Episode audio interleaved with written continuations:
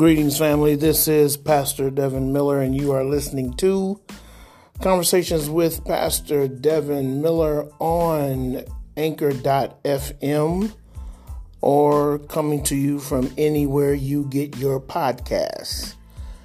Hey, I just thought I'd come on for a few minutes to give my take on this whole Tyree Nichols investigation into his death and how we are responding to it. First of all, I hope that everyone is okay. It's yet another black man, young black man being murdered at the hands of the police. But this one's a little different in many different ways. One, Tyree Nichols wasn't any type of criminal, nor was he any type of fugitive that was wanted by the police. That's number one. Number two, it happened in Memphis, Tennessee. Not that that's really any different, because anywhere where there are black men walking the streets, it's possible that they may get accosted by the police for now what could be any reason whatsoever. Because from what we understand, it was supposed to be, quote unquote, a routine traffic stop that turned into the death of a 29-year-old black man. So that's what makes it different. Number three, when they approached the car, it wasn't in a manner in which positive outcome could even take place, because these so-called police officers, who are former police officers now, since they have been charged in this case, came at the car as if this young man was wanted in 48 states and just happened to wind up in Memphis. So they approached the car like he had a weapon and had somebody kidnapped in the backseat of the car with such aggression and with such force that was not warranted at a stoplight.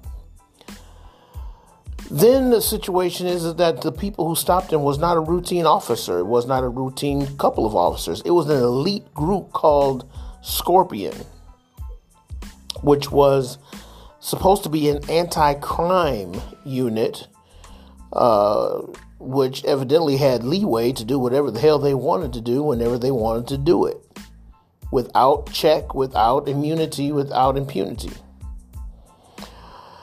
Then what else was different? Well, unfortunately, because of what we know in our history, recent history, 21st century history, that anytime an officer pulls you over, anytime an officer pulls behind you, your heart goes to your throat and you don't know what you have done, knowing that you haven't done anything, but your mind will play tricks on you and will start thinking that you did do something.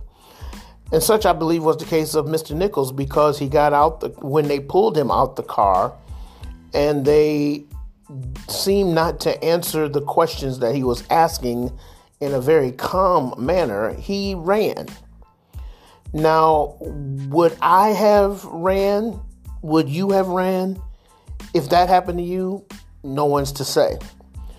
But if you're a young black man living in Memphis, Tennessee, knowing that maybe the police had a lot of cases, open cases, where they treated black men and black people in general wrong, you might run too. So this young man ran because he wasn't too far from home. He left his car and started to run, which amped these officers to another level. One, in fact, tried to tase him, and today it was brought out, if you watch the news today, Monday, January 30th, 2023, it was brought out that he was put on paid leave, or put on leave or discharged or something, because he tased him. Not just because he tased him, but because he said, "I hope they stomp his ass." And I'm going to get to the differentiations in that in a moment, but let's keep going, because you may have saw the video, but it may have been too graphic for you to catch the commentary. And so once they finally caught this young man, who was what they say was 40 to 80 yards away from his home, they started to beat the crap out of him. But wait a minute, we don't even know what he did. We don't know if he did anything, but what we do know is they stomped him, they kicked him, they hit him with a baton. And by the way, all this was done while he was handcuffed. He wasn't resisting arrest. How can you resist arrest if your hands are behind your back? And so they beat this young man, and then they left him on the ground, handcuffed, beaten within an inch of his life with no medical attention given to him. Not by the officers who beat him, not by the other officers who showed up, not by the medical people. The EMTs from the fire department didn't do anything. They waited until an ambulance came with paramedics. But haven't we heard that officers are trained to do basic medical to give basic medical attention? Haven't we been taught that EMTs on fire trucks are taught and trained to give medical attention? Haven't we seen that on enough movies to know that when someone's injured, that the first thing you are to do is render aid? But that didn't happen. And so he literally was dying in custody of the police. And the beauty of it all, or the tragedy of it all, depending on how you want to look at it, is that it was all caught on video. Not the video of the police officers, not the video of passerbyers or bystanders, but the video of the Memphis Police Department in that area.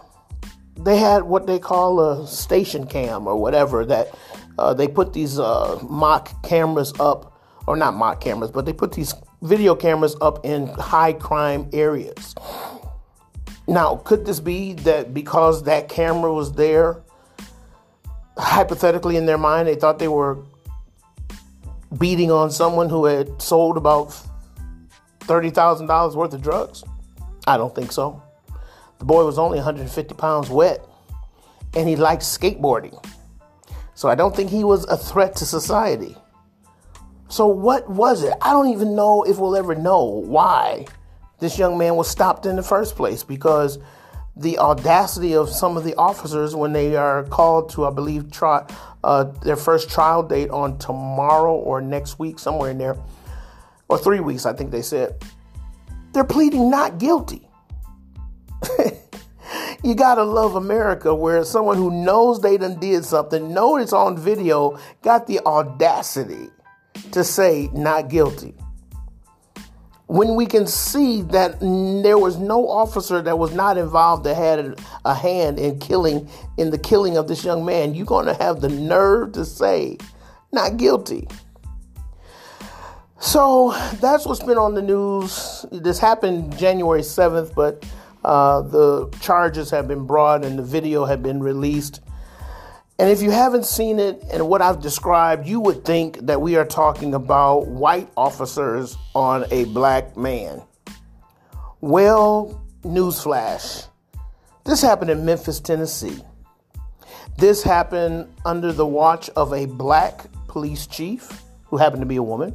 No disrespect to her being a woman. That ain't got nothing to do with it. But she's a black police chief. These were black officers that beat another black man. So my question for this podcast is, like I questioned one before, what the hell is going on in America? And specifically black America? Because this description is what we're used to hearing, or hearing about, with white officers dealing with black people. And somehow the black people did something wrong.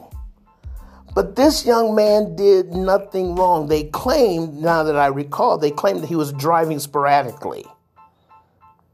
That has no bearing on why you beat this man within an inch of his life, and then he dies subsequently 3 days later in the hospital. So his funeral is tomorrow, 31st of January 2023. Al Sharpton is doing the eulogy. Ben Crump is the attorney for the family. These names sound familiar, don't they? Now, I'm not saying that they're not justified in being there, but isn't it interesting that every high-profile case that has to deal with black men and police, these two show up. Now, I ain't got nothing against them. But I always often ask the question, what happens after the cameras go away? What do these people do with the families, with the community, with us as a culture? What do they do to help us deal with this? Because our mental health is at question now. What's going on in our minds? Are we becoming so numb and so used to, at some point in a month or a quarter or a year, that we're going to hear at least one case of someone black being beat at the hands of the police or killed at the hands of the police? And yet I don't hear anything coming from the Ben Crump and the Al Sharpton and all the other so-called leaders on how to help us cope with this type of stuff. You definitely don't hear anything coming from our major leaders within the church. Even our local national pastors, you never see them at any of these vigils. Like I said, Al Sharpton, Ben Crump. Back in the day, used to be Jesse Jackson. But where are our other pastors, our prominent pastors that are saying that they are the voice of God in situations? Where are they? Where are the Joel Osteens? Where are the Creflo Dollars? Where are the televangelists? Why aren't they saying something about these situations? Why don't they go to these cities and rally the churches together to help these families and these communities that have been terrorized mentally by these situations? What are we doing to heal their souls? That's my question. Are we just watching it on TV and spectators just like everyone else? Well, you might say to yourself after hearing me say that, well, Devin, what are you doing? Devin doesn't have a major church. Devin doesn't have 20, 30,000 people that follow him. Devin doesn't have the ability to call anybody. Devin just has a little podcast on anchor.fm. Devin just has a small ministry on YouTube. But yet and still, I find some kind of way to speak out and try to bring awareness to what's going on in the chaos of our community. But I'm just one voice that happens to be a pastor. Where are the other pastors? Where are the other spiritual leaders? Where is the Honorable Minister Louis Farrakhan?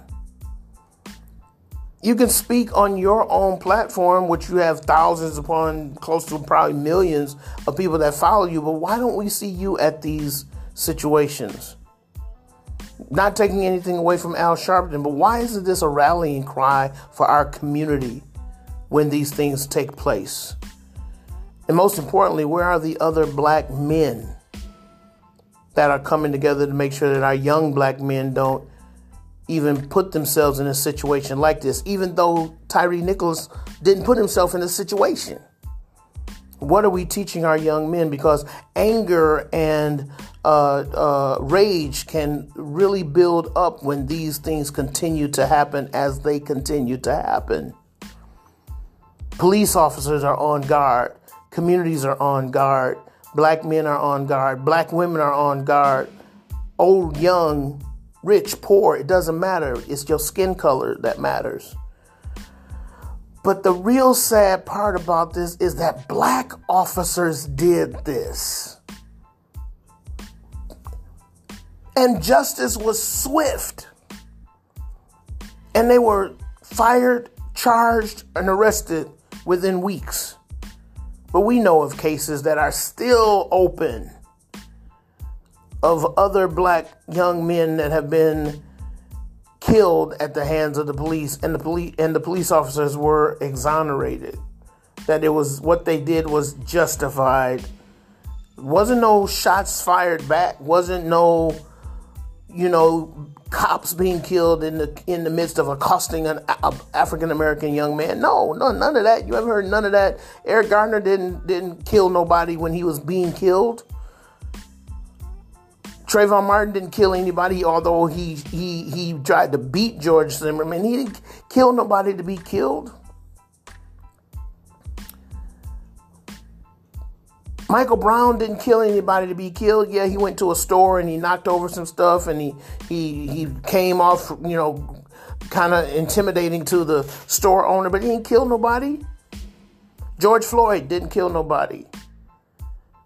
Oscar Grant didn't kill nobody. Sandra Bland didn't kill nobody. Oh, she may have threw her cigarette at somebody, but she didn't kill nobody. None of these people who have died at the hands of the police ever killed a police officer. But yet the police officer killed the person. And it was justified. And they were white.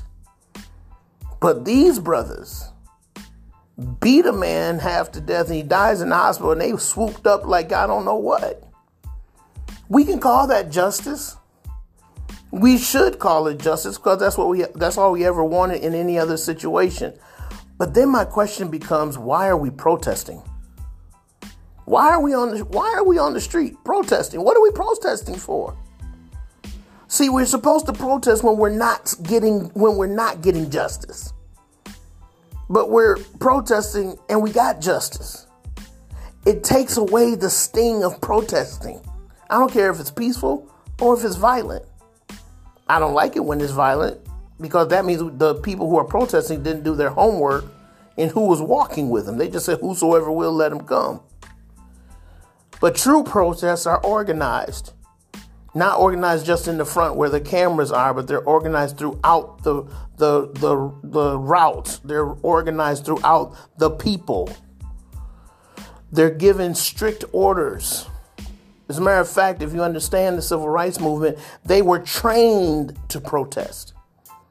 They just didn't pick a date, got a sign, and put a shirt on and said, come on. But because it's sensationalism and because the cameras will be there if you do that, all of us want our 30 minutes of fame. See, it would have been better to me, in my opinion, since this is my podcast, I can give my opinion. It would have been better if we didn't protest and we watched the justice system play itself out, even though they are black. See, because they weren't black men when they were beating on the black man. They were police officers. They were the boys in blue or the boys in black.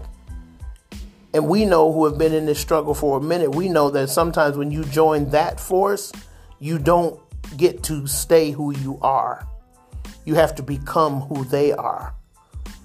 And these 5 and counting black men exemplified what happens when you join the boys in blue. You lose yourself. Because the question was raised, if this was a white boy in the car, would they have done the same thing? And in fact, there is video of a white boy who went crazy with the police. And the police tried to wrestle him down and arrest him. And this white boy even pulled one of the police officers' gun. And I believe shot one of the officers. And you know what happened to him? No, you don't know what happened to him because it didn't even make the news. Just like the young man who shot all those folks in the church. And they took him and got him a burger before they took him to the police station. Would those black officers acted the same way if it was a white young boy in that car? Would they have beaten that white boy to death? I think not. And so I'm not on here tonight to give you any answers. I'm really posing a lot of questions because we need to ask these type of questions as we go into 2023. This is one day, well, it happened January 7th, right at the beginning of the new year. We're talking about it towards the end of the first month, going into the second month, which happens to be African American History Month. What a part of our history. to start off with the death of yet another black man, but this time at the hands of us. What does that say for the work that we need to be doing in our community? Just some thoughts. If you want to get in touch with me and talk to me about this, hit me up on my email, devinlmiller65@gmail.com. Leave a comment here on this section. If you, after you listen to it, tell me what you think. There's a Q&A that follows after the broadcast. Let me know what you think. We need to create and start a dialogue. I'd be more than happy for those who email me and want to discuss this to do a broadcast on our YouTube channel, Clear Faith Christian Ministries channel, and talk about this, because we need to talk about this, not just from a community activist perspective, but from a church and spiritual perspective. How are we doing when we consistently see forms of these type of situations happening in our community, to our community, and now by our community? Follow the story on CNN and all the major stations, cable stations. Make a comment wherever you can if you have a thought about it. But if you don't, then the question is, why not? Even though it didn't happen to you, maybe it didn't affect your family, maybe it didn't even affect your community. If you are black living in America, it affects you. So we'd love to hear your thoughts. This has been Pastor Devin Miller. You have been listening to Conversations with Pastor Devin on Anchor.fm. If this has been a blessing to you and made you think, like I said, hit me up on my email. Let me know. DevinLMiller65@gmail.com. Until next time, peace.